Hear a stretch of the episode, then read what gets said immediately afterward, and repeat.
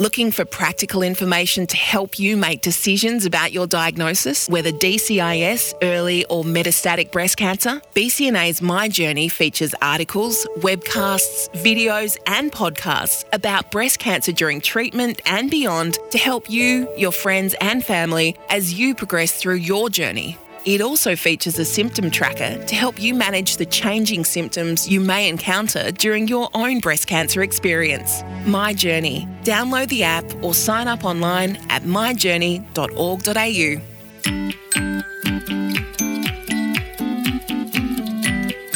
Welcome to Upfront, a podcast series where breast cancer survivors share their experience, good and bad, in an effort to help others in their breast cancer journey. In this episode, we welcome Raylene Boyle. Yes, she is an Australian sporting icon. Her athletic achievements are endless. She's also a survivor of breast and ovarian cancer. As a founding board member for Breast Cancer Network Australia, her commitment to B C N A and helping Australians with the disease has been unwavering for more than twenty years.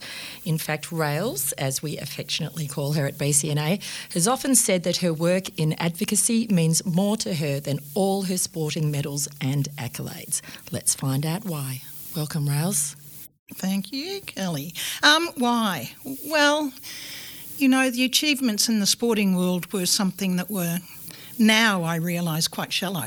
It was a physical thing. It was something I could do well. I was gifted at. It wasn't, you know, the challenge was getting out to training every day and doing the hard yards and making it work when it came to a, a key race.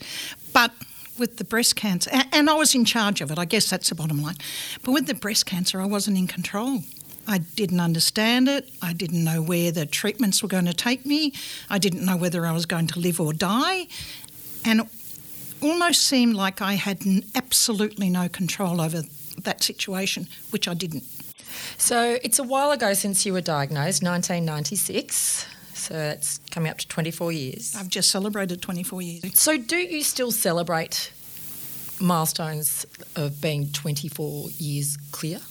Very much. I think I like to believe that I celebrate every day, um, being alive for another day. I certainly do celebrate the annual date, fourth of March, and there are days when celebration, it can't be the right word, because there are the black days where you go, oh my God, am I lucky?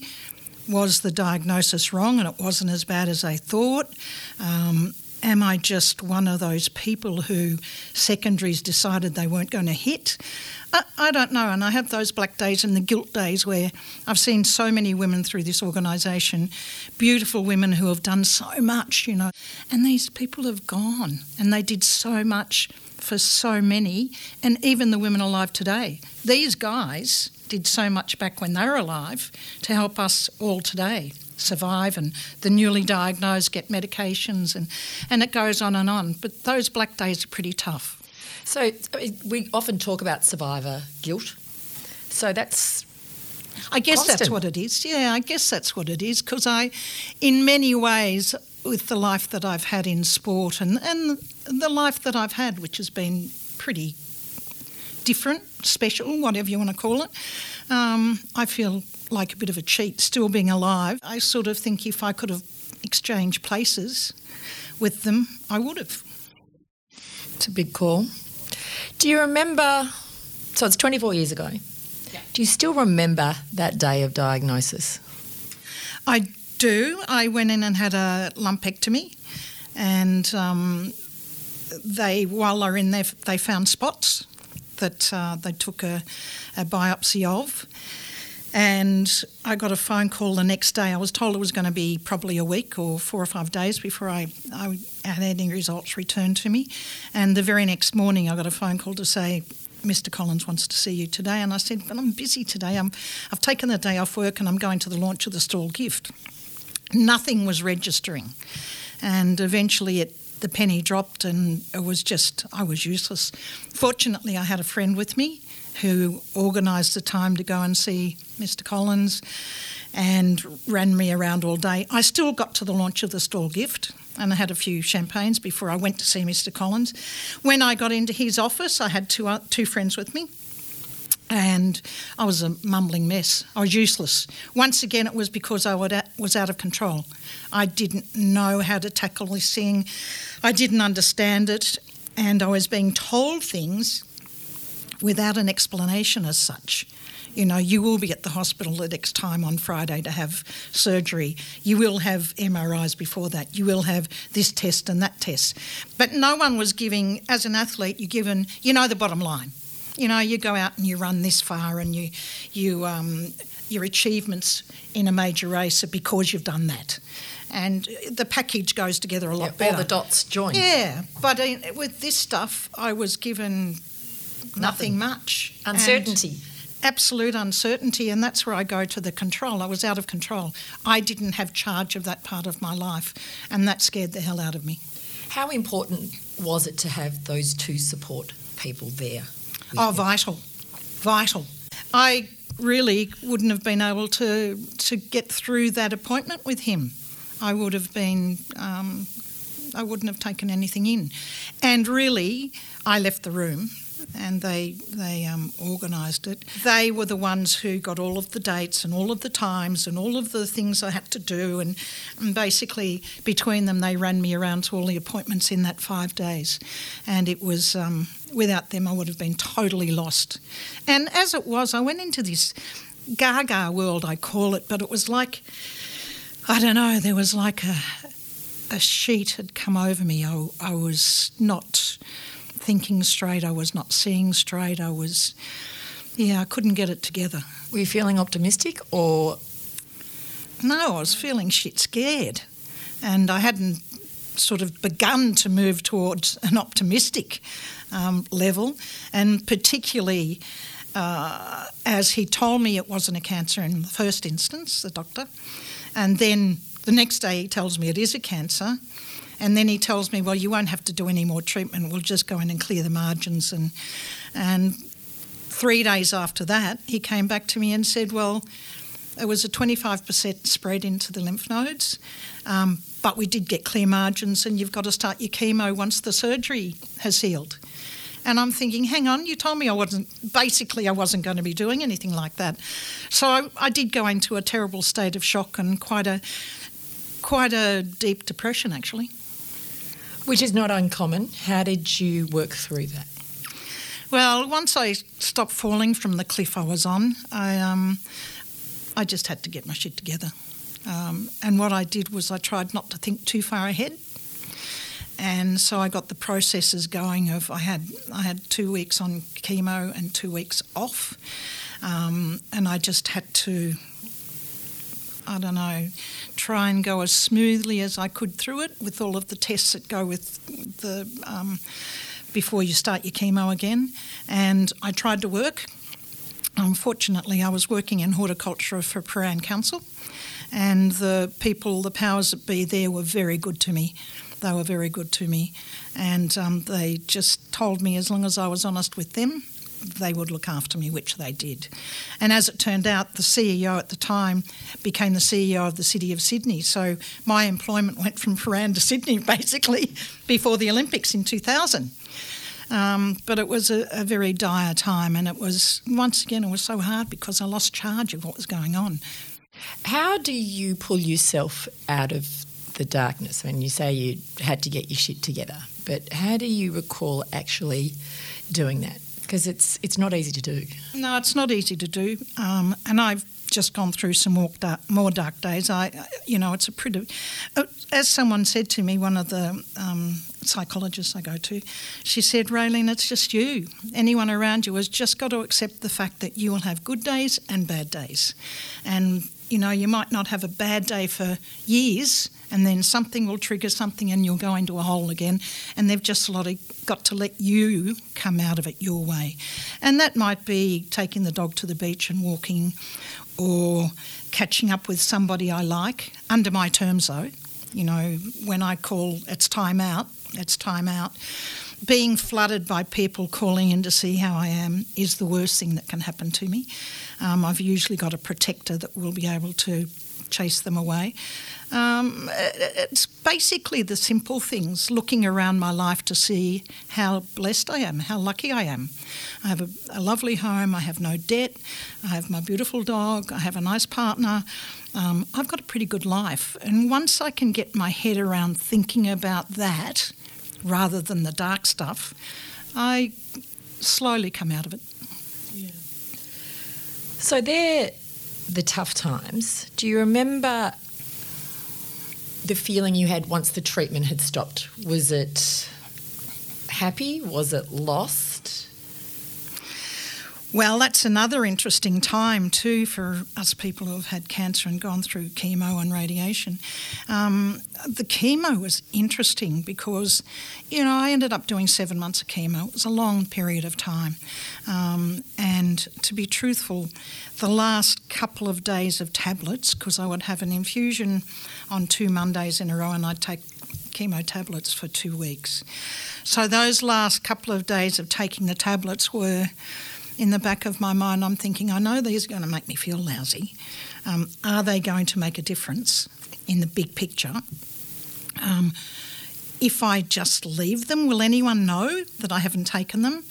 Um, I made myself, it's like a training program. You, you have to do it all um, to make it work. So I took them all, but I did go into a pretty deep depression again after I finished them. It was like falling off a cliff, literally falling off a cliff, um, because it was like, well, what now? More uncertainty. Yeah, more uncertainty. What is going to keep me alive now? And I was desperate to live. I was forty-four. I was young. I'd spent half my life running, um, and I wanted to live and do a lot of things.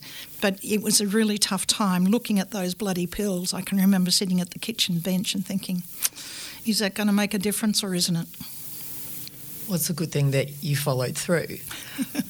maybe. But maybe they made a difference, maybe they didn't, but I'm still here. What about other people's attitudes? Did you feel a little bit, well, not neglected by any uh, thought, but quite often when people finish their treatment, it is that what now, and everybody almost gets back to their own life. Yeah, I can remember my brothers saying to me, particularly my younger brother, well, you finished it now, get over it. It's like, mate, I'm not going to get over this for the rest of my life. You know, it's like um, winning an Olympic medal. You've always won that medal. It's with you for life. I didn't want cancer, and um, when I got it, I knew it was going to be with me for life because people come up to me every day and talk about it. Where I live in a little place called Budrum, there's always someone who'll come up. They mightn't say, how's your breast cancer, but they say, how are you? And stare me in the eye as if to say, well, you're either going to tell me you're dying or you're not. Um, it's with you for life, and it's something you have to manage. But you can turn that around and go, well, the wonderful experiences I've had out of breast cancer. As I've said, the wonderful people I've met, the the places I've been, the watching this organisation, Breast Cancer Network, grow and experiences some of, you know, experiencing the highs we've had. We've had wonderful, wonderful highs. And I've been here since Lynn Swinburne and, and Gil were the only people in the office. They were the two, they were doing it. Gil was Lynn's backup. There was absolutely no money. Um, they were doing it for free up in the Baker's Delight office, one office, and then they, you know, had to start expanding, and and it just became bigger than Ben-Hur really. And um, watching that and watching the changes in the attitude of the government, and especially having a targeted organisation like this that is basically there to represent the individual with breast cancer and to make sure that the drugs and the M R Is and the P E T scans and all of those things are available to our women who need them, uh, has been fantastic. And one of, probably one of the most special highs was my fiftieth birthday, which, you know, we had a small group of eleven hundred people at Crown Casino to celebrate with, including the Prime Minister. And that poor bugger was sat between Lynn Swinburne and myself, and the target at that particular event was to get Herceptin passed on to the P B S. And we didn't exactly get that, but we got it passed on to another area that John Howard created for it. And it was a significant drug, and a lot of women were paying seventy thousand dollars, eighty thousand dollars to have it. And today you know, twenty-four years later, not quite twenty-four years later, but a long time later, mm. it is still a very significant drug. And that was one of the highest achievements that I felt that we'd, um, at that stage, we'd been able to achieve. B C N A's online network is an active peer-to-peer support community where people affected by breast cancer can find information and connect with others who understand what you're going through.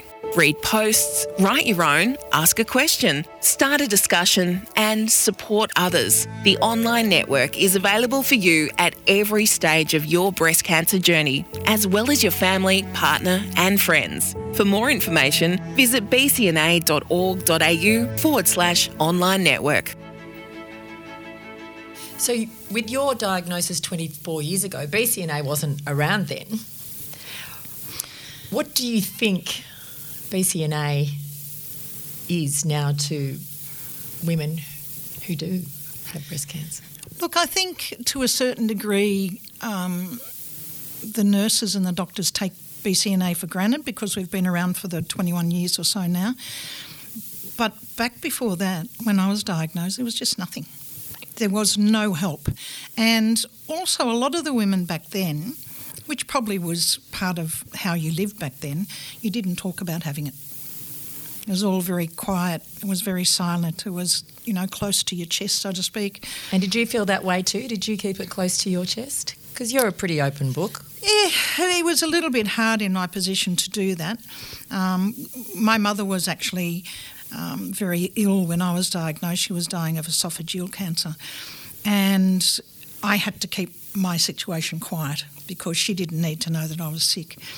Um, and so I sold the story to Women's Weekly and sixty minutes. So my story wasn't going to be kept close to my chest. It was going to be out in the open eventually, and that was going to mean that a lot more people would stop and say things to me like, I know how you feel. And on some occasions those people, women, did know how I felt. But quite often they'd be people who had no bloody idea because they'd never had a cancer.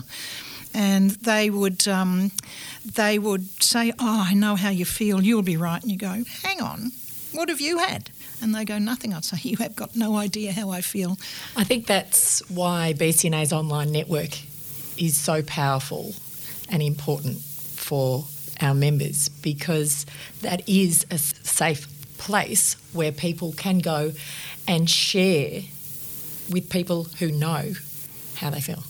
And it's not only that, it can it's a great place for remote women to go who are all alone, and they can go to the online um, situation, because I'm so good with computers, they can go to our online groups and have relationships with people about their breast cancer um, without anyone really knowing them. But it also stops them from feeling alone. You know, they can pour out their hearts. And, and what we've found with it is a lot of people do it at night. You know, you can't sleep. God, how many sleepless nights have I had over the years? Um, just a little trigger, like, you know, somebody that you know, and, and let's face it, in this organisation, being around so long, over the years there's been a lot of women that we love and who have done great things that have passed away. And really, I can't sleep for weeks at night. Yeah, so it is. It's always a trigger for you. Oh, yeah, yeah. It brings it into a dark spot for me. Fortunately, I'm very good at sleeping through the day. But, uh, but yeah, there are triggers that, you know, I'm sure for women with children, I don't have children, but I'm sure for women with tri- children it would be looking at them and going, I want to see you finish school, or I want to see you get married, or I want to see you have your family. And at night is the time when you start thinking. When the house is quiet and, and house the brain is quiet goes a million miles an hour. Absolutely. And it's when most of us, if we have dark moments, are going to get dark.